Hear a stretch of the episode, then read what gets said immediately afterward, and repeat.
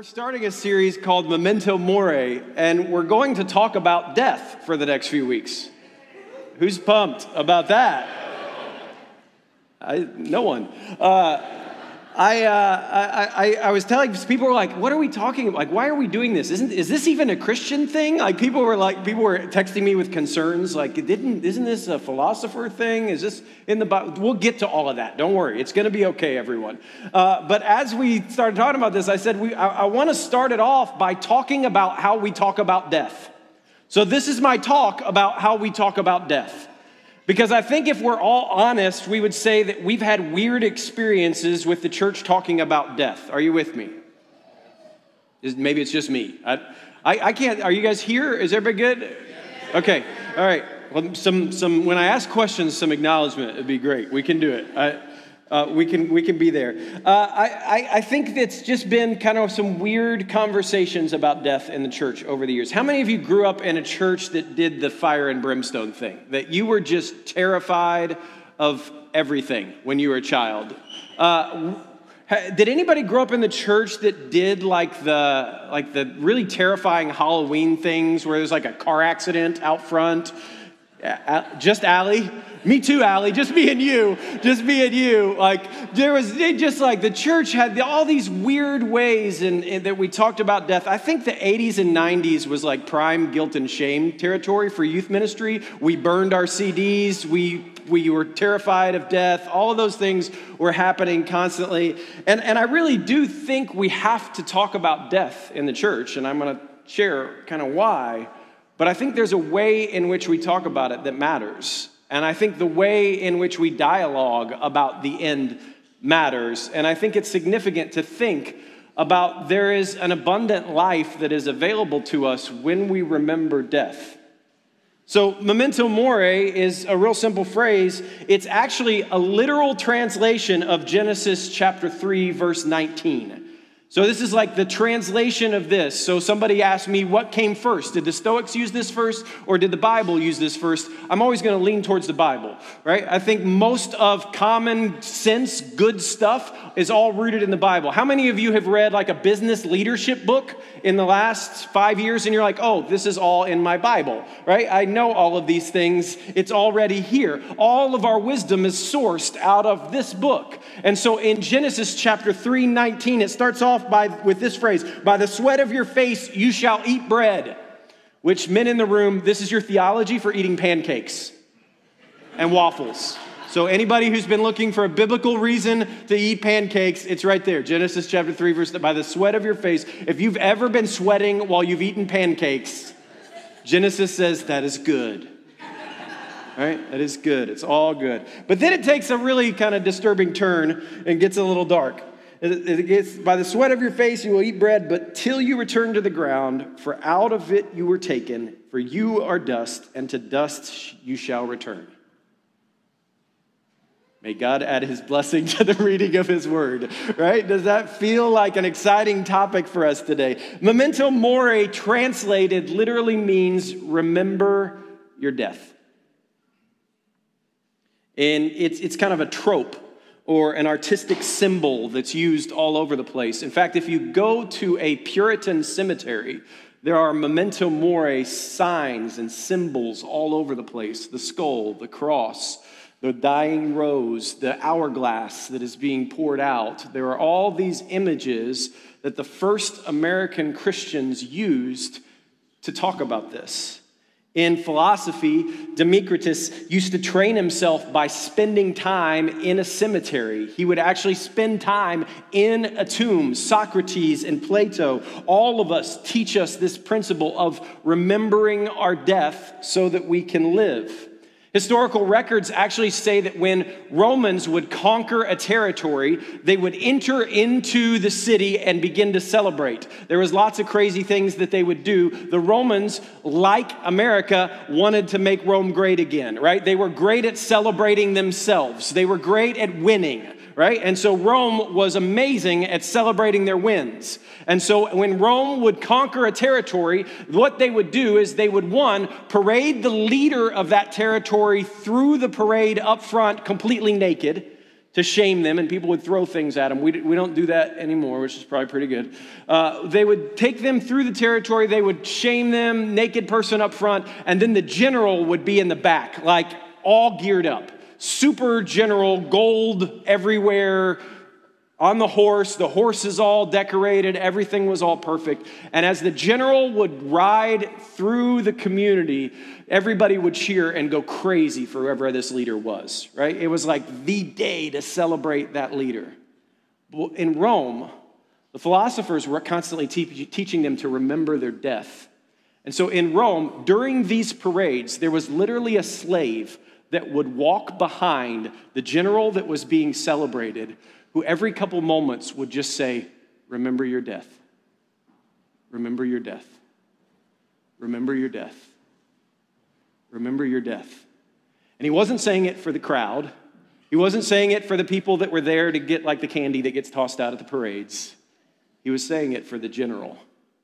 There was something that the philosophers believed that by remembering your death, it kept us humble by remembering that you are from dust and you're going to go to dust again in the future. It allowed us to not become too prideful, to not become too elevated in ourselves, to not believe that the whole world revolves around you. And scripture teaches us many of those same things. So, so why are we doing a sermon on death, a sermon series on death? That sounds awful it's already cold and rainy today, and now I showed up to church and we're talking about death. Uh, one is because the church calendar prepares us for this, right? So we are in a season of Lent right now. The season of Lent is the time that leads us up to the, to the resurrection, right? And so as we go through this process of Lent, we're constantly reflecting on Christ's death.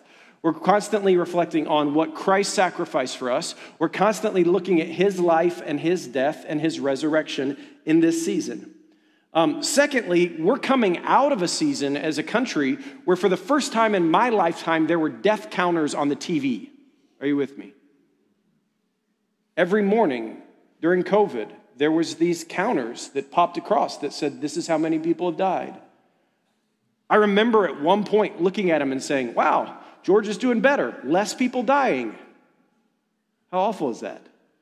We're coming out of this season where there's not one of us in the room who didn't lose somebody we know and love during COVID, who didn't experience some sort of loss or pain or brokenness in that season. The third reason is just our shared experience. Uh, over the last few years, we've lost people that we love in this church and that we care about.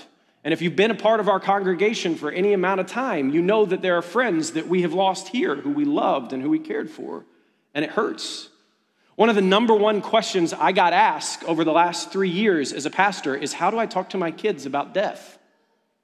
Like, how do I explain to my five year old what's going on?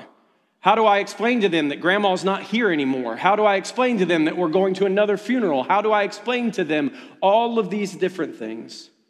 Um, the fourth reason is that the Bible talks about this all the time. There is over 2,000 verses in Scripture that talk about death. If you read through the passages of Scripture, you'll see passages about dying, about death, about sleeping, about waking, about all of these things, about death that's happening all over the pages of Scripture. It's everywhere. Yet we haven't really figured out in the church how do we talk about death? It's an essential part of life, which leads us to the final point of why we talk about death. Here's the reality all of us are going to die. It's the one thing that every single one of us in this room will experience at some point. Everything will come to an end. All of us will die. It's not something we love to talk about. It's not something we come to church to talk about. It's not something we talk about at dinner parties. In fact, we try and get away from it as much as we possibly can.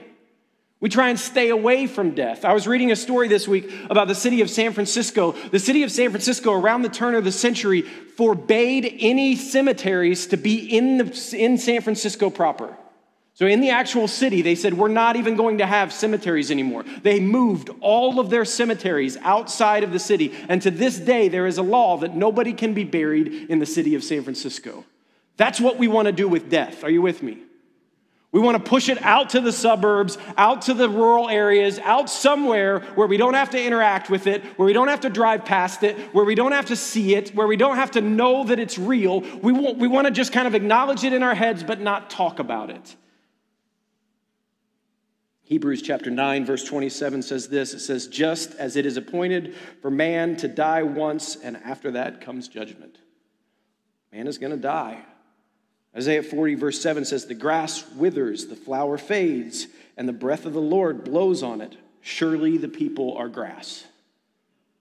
These are not verses that your grandma quoted to you when you were growing up. These were not on t shirts at youth ministry events, right? These were not the things that we talked about or that we cared about or that we spent time with. So if you have your Bibles, I want to invite you to open your Bibles to Genesis, I'm sorry, to Psalms chapter 90. Psalms chapter 90 is kind of where we're going to root this to talk about how we talk about death. And what's interesting about Psalms chapter 90 is it's a psalm that is not attributed to David. Right? So if you know your Psalms, you know that many of the Psalms, most of the Psalms were written by David. This psalm is actually credited to and written by Moses, which is interesting. Uh, it's also, according to many scholars, the oldest scripture in our Bibles. So, the book of Job and Psalms chapter 90 are the oldest kind of relics, the first written pieces of our scripture that we know of. And so, this is written by Moses, not David. So, David is the king, right? David is the song leader. David is poetic. David says beautiful things. David manages to put the words together in incredible ways. Moses, not so much. Uh, but Moses wrote Psalms 90. And in Psalms 90, it just starts off with a prayer of Moses, and it says, The prayer of Moses, the man of God. Lord, you have been our dwelling place in all generations. Before the mountains were brought forward, or ever you had formed the earth of the world, from everlasting to everlasting, you are God. Psalms 90 begins with the fact that God is everlasting. We just sang about it. That God is powerful, that God is strong that God is amazing, that God is incredible. There is this praise to the everlasting God who does not expire, who does not run out, and who does not die. And then the psalm turns and it says, But we are weak. We're not that way. We're not everlasting. Uh, there's a limit on our time. There are moments where we're going to run out, where our life is short, uh, where everything is not everlasting. So, this God is great and we are weak, is the picture of Psalms. And then it gets to Psalms 90, verse 12, which is kind of the pinnacle of this psalm. And it simply says this Teach us to number our days that we might gain a heart of wisdom. I love what the New Living Translation says. It says, Teach us to realize the brevity of life so that we might grow in wisdom. Here's what Scripture teaches. Here's what the philosophers taught way back. Here's what Rome was teaching with this idea of memento mori. It's this idea, very simply, that what if, in remembering our death, we might renew our lives? What if, by thinking about the end, we learn something about the beginning? What if by paying attention to what could be in the end, we learn something now? I went to a retreat once. It was a pastor's retreat, and pastors do weird things at retreats. Um, pastors' retreats are not always super fun. Um, uh, some of you go on work retreats and you look forward to them. Uh, a lot of pastors' retreats is like, uh, it's a lot of praying. Uh, and sometimes that's wonderful, and sometimes that's a little long. Uh, so at this retreat, it was, a, it was one of those retreats. I didn't have any friends there. I didn't know anybody. I was like, who's going out for drinks afterwards? And no one was doing anything. They were just all fasting and praying. And uh, it was just not the most fun uh, experience that I'd ever had. And we got about midway through the day, and the, and, and the guy that was leading it said, Here's what I want you to do I want you all to write your obituary. And I was like, This is the worst thing I've ever been to in my Jesus, can, can you get me out of here? I was really struggling.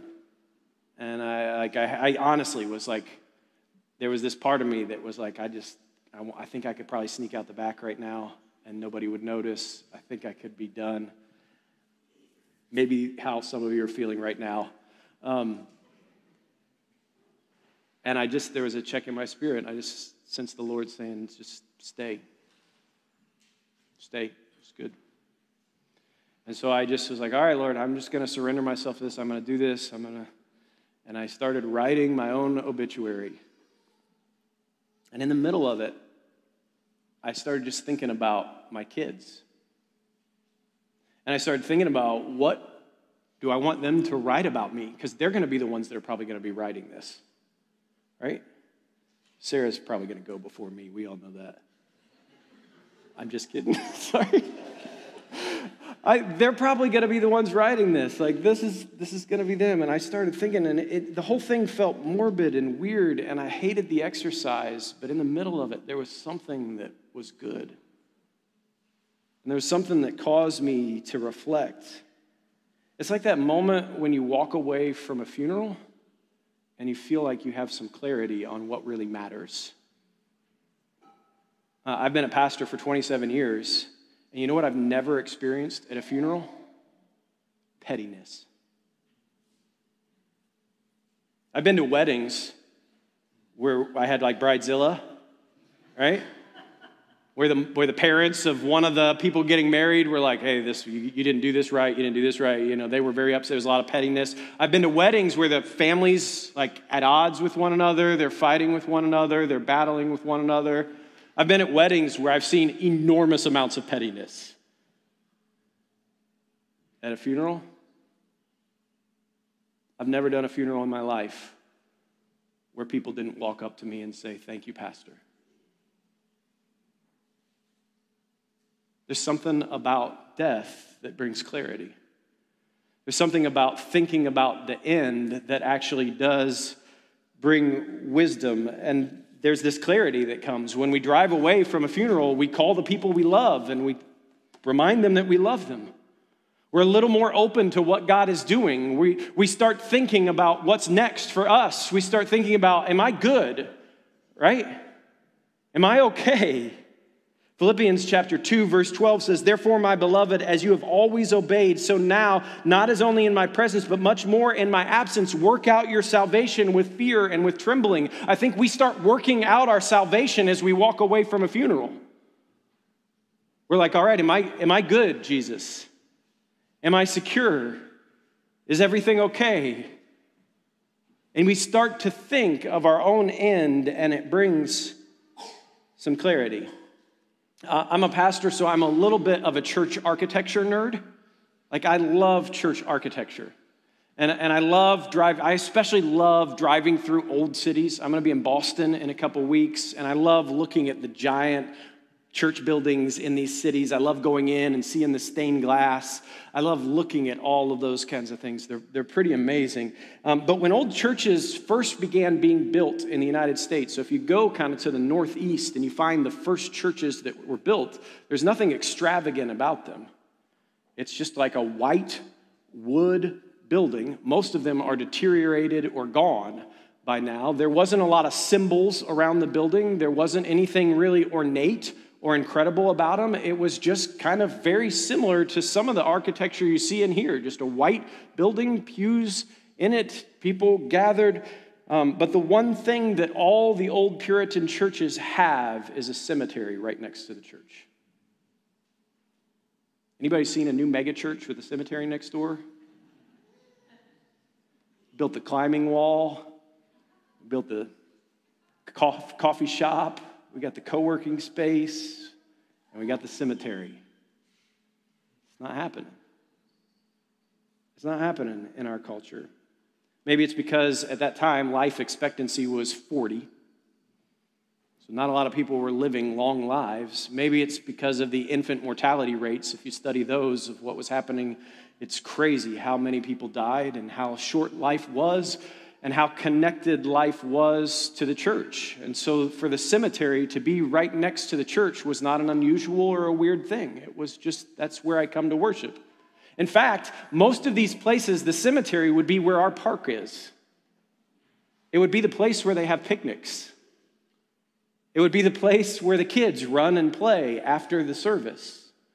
It was not like a creepy Scooby Doo kind of place where it's like hidden off somewhere and it's dark and everybody's afraid of it and they've got lanterns and giant keys or something, right? It wasn't, there's like a gatekeeper who walks funny, like none of that. That was not how it was. It was just part of the life of the church. There was a cemetery right next to the church, and they walked and they played in it. But eh, for modern folks, we've decided we don't like that. We don't want that. We don't want the cemetery where we can see it. We want it isolated in a separate place. We want it taken off to a different place. We don't want to walk and play and live and, and interact with death. We want death to be as far away as we can. And I do think the church has done a poor job talking about death. I don't know about you. You guys weren't very active earlier, but, but I, I had a lot of fire and brimstone when I was a kid. I had a lot of people talk to me about my death when I was 13 and 14. And some of that was actually helpful. Right? Scripture tells us that fear is the beginning of what? Wisdom, right? And so there is a reality, but the, then there's also this reality of I don't think we scare people into the kingdom. I don't think we frighten little kids and emotionally manipulate them into getting into the kingdom. But I'm worried about, because of the fact that we've talked about death in the wrong way in the church, that now we've decided we can't talk about death at all. And so, my question for us today is Is there a way for us to talk about death that is actually holy and right and good and real and leads us to places of wisdom and not just fear and shame? Is there a way for us to talk about this in a way that actually helps? Leslie Weatherford did a study, and in his study, he averaged out the human lifespan, and he said, This is how a human life works if it was narrowed down into 24 hours.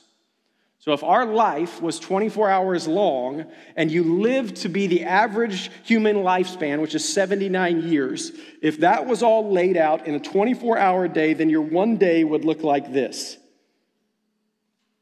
At age 15, the time is 10:25 a.m. At age 20, it's 11:34. At 25, it's 12:42 p.m. We're at lunchtime. If you're 30, the time is 151. If you're 35, the time is 3 o'clock. If you're 40, the time is 408. At 45, the time is 515.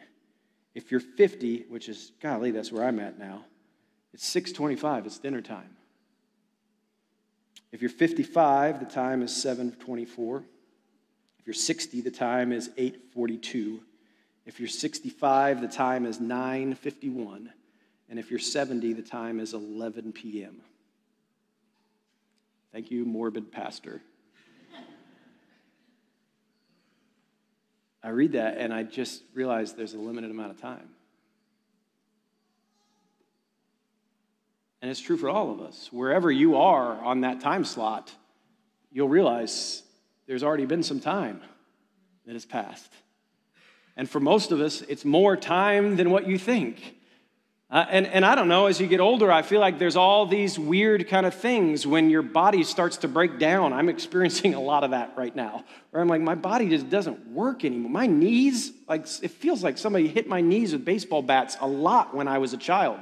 And I don't think that happened, but I feel the repercussions of that now. Uh, like, I just, uh, there's pain, and, and like, I can tell that even in my body, things are expiring my hairline, my belly, the amount of ear hair that is like, I don't know what. I turned 45 and my ears were like, let's just get real hairy.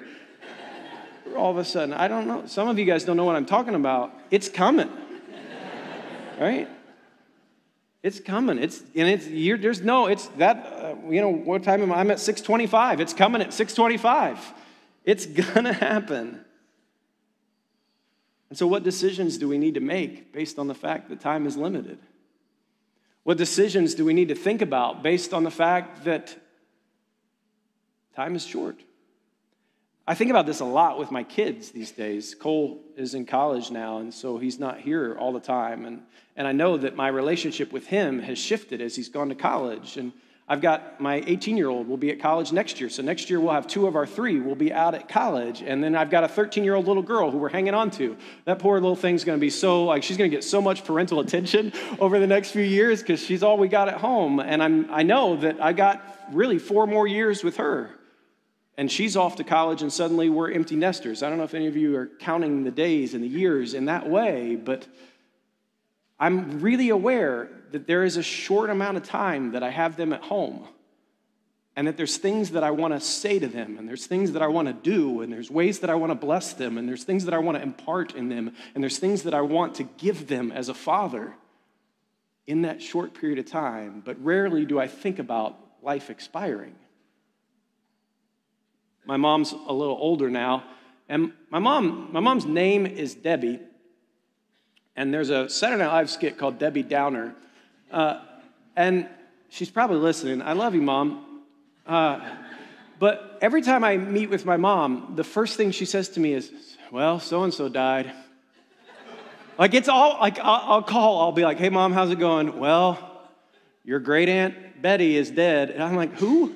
She's like your third aunt from your this side of the family, and we met her when you were four at a, at a family reunion in Kentucky. And don't you remember that? I'm like, Mom, I don't know who that, that is. I'm really sorry that you're third aunt died. Like uh, there is there is a reality though that the older you get, your your friends start to die.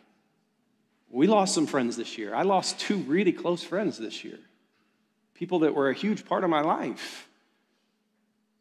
And there's this wrestling because when I was younger, it was like this is a freak thing that happened just because I'm young, and this only happens occasionally. And now, as I get older, like I've got friends that are dying. And I'm realizing that this is the reality of life. Bronnie Ware was a hospice nurse, and she wrote a book entitled The Top Five Regrets of Dying, inspired by her hospice caregiving. And she said these are the five things that she heard the most. Number five was, I wish I had the courage to live a life true to myself and not to what others expected of me. Number four was, I wish I hadn't worked so hard. Number three was, I wish I'd had the courage to express my feelings. Number two was, I wish I had stayed in touch with my friends. And number one was, I wish I had let myself be happier. In the end, we're not thinking about petty things and small things. Thinking about the relationships that we have. We're thinking about the people we care about the most. We're thinking about life and we're thinking about legacy. I was having lunch recently with somebody who was retiring. And they were asking all the questions that men ask when they retire. And they were saying, Did I make a mark? Did what I do for the last 30 years in my work life matter? Did I impact people? Are people better because I worked at this company?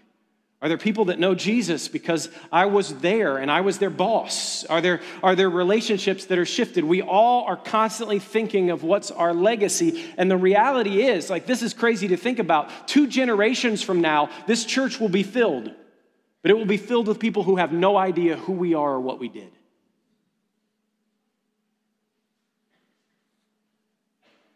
I've got two just real simple, maybe kind of prophetic thoughts for us as we enter into the rest of this series. And I'm really excited about this series. I, we've got my friend Kristen Dooley who's going to come next week, uh, and we're going to really dive into kind of this idea of how do we talk about death. Um, but I keep thinking about the woman, the women who showed up at the tomb on Easter morning. I, am struck by the fact that they're walking to the tomb of Jesus with their burial spices. Like they're doing the work that they were supposed to do. It's just what you do. So they were going to bless the body. They were going to make sure it didn't smell. They were going to do some sort of ritualized version of saying goodbye, a ritual of grief. And there's something really vulnerable about it. They're walking to the tomb to do this vulnerable grieving and this vulnerable anointing. I don't know if you've stood at the coffin of somebody that you loved. There's this vulnerable moment of saying goodbye.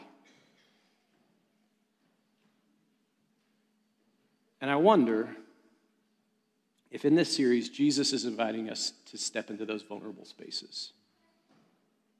I wonder if we have taken the grief and the grieving and the hurt and the pain in our life and we've moved it outside the city, away from the church, where we can't see it, where we don't have to deal with it, where we don't have to reflect on it, where it's just out of the way. And I wonder if there's an invitation for us to tend to the vulnerable things in the next few weeks. I wonder if there's an invitation for some of you to actually grieve. I wonder if there's an invitation for you to actually experience some of the hurt and pain and brokenness that comes through death. And I think there's healing in that. But even in the middle of those vulnerable things, I'm also reminded of the Apostle Paul. The Apostle Paul is like a superhero in so many different ways. Like, just you read the stories. There's, there's that whole passage where it talks about, like, I was shipwrecked, I was sent to a desert island, I was flogged. It's like a terrible Dr. Seuss kind of thing of suffering, right? That Paul went through in his life. There's all of these, like, awful, terrible things that happened in his life. And then he gets to the end of it and he says, For me to live is Christ and to die is gain. And I'm like, I want that. I want that boldness. I want to be the Apostle Paul with my cape flowing in the wind, like saying, World, bring whatever you got at me because I'm, I'm good. The early church, when they were being persecuted, right? When Nero was, was creating human torches of Christians and putting them on the side of the road, when Nero was sending the Christians into the lion's den and into the Colosseum to be gladiators, when all of those things were happening, the early church's rally cry was, Death, where is your sting? They were talking trash to death. Death is gonna come I know it's going to happen. I know it's in my future. I might be at 6:30 right now, but when that time comes, I know where I belong. I know who I belong to, and I am secure and I am safe in the arms of my loving Savior. I have worked out my salvation with fear and trembling. I have come to a place where I have repented and I believe that Jesus is Lord, and I'm trusting in the work that Jesus has done, and I'm trusting that his grace is bigger than any of my big mistakes that I made in my life. I want to be, I want to be there. I want to be the Apostle Paul with cape flowing in the wind, saying, Come on. I'm going to pour myself out for the rest of my life. From 6:30 till midnight. The six hours that I got left. Pouring myself out. Paul, I love one of Paul's statements, he just simply says, Let it be said of me that I spent my life telling people of Jesus and Him crucified and nothing else. That that's what I did, that that's the way I poured myself out. And so today, I wonder if there's somebody in the room who just needs to simply say, I want that security. I want to know and, I, and I know it's super weird when people like walk up to you randomly on the street and you don't know them and they're like, hey, do you know where you're going to spend eternity if you were to die tonight? But it's not a bad question. It's presented in a weird way, right? And there's people that do it in really awkward ways. And leaving a waiter or a waitress like a dollar, a fake dollar that has that written on it is not cool, right? Like that, just leave a real tip, right? There are super weird ways in which that's said, and there's super wrong ways in which we've talked about death. But can we just acknowledge for us to think about and number our days that there actually is wisdom in it? For us to think about what's the legacy that I leave. For us to think about what's the gift that I'm leaving for my kids and for my family. For us to think about do I really know Jesus and will I walk with him and what will happen at the end of my days. These are questions that we should talk about in the church. These are questions that we should reflect about, but we should reflect on them with hope and with joy and with the opportunity that Jesus has saved us all. Uh, we have no reason to hide for the truth about death and its ugliness. Because if death is not a problem, then Jesus isn't much of a solution. The more deeply we feel death's sting, the more consciously we feel the gospel healing's power, the more carefully we number our days, the more joyfully we hear that death's days are numbered too, and the more we allow ourselves to grieve the separations death brings to our lives, the more fully we will long for a world in which He will wipe away every tear from our eyes and where death will be no more. And there will be no mourning or crying or pain anymore. Death is hard. It's hard for us to talk about. And we don't even know how to talk about it in the church. I might have just screwed all of this up. But it's real. And it matters. And Jesus is good. And the work that he's done is sufficient.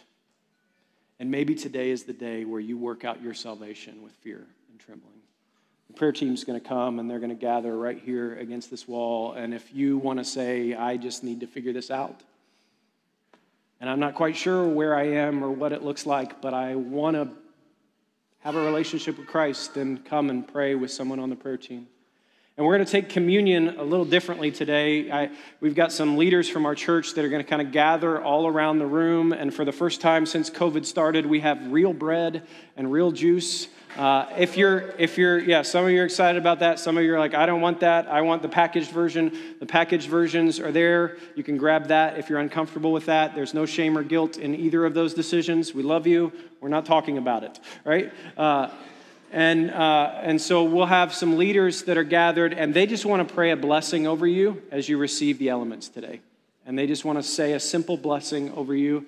And then I just want to invite you as we sing this next song to just say to Jesus, All right, Jesus, as we talk about death, is there something you want to say to me? Holy Spirit, is there something that you want to reveal to me? Is there something you want me to think about or to know about or to understand? And we want you just to take time to do that. So uh, let me pray for us, and I'm just going to give it over to Jesus at this point and pray that He uses it. Easter Sunday is always super exciting for us, and we fill the tub with baptisms and we celebrate, and it's loud and it's exciting. But before resurrection comes death for all of us.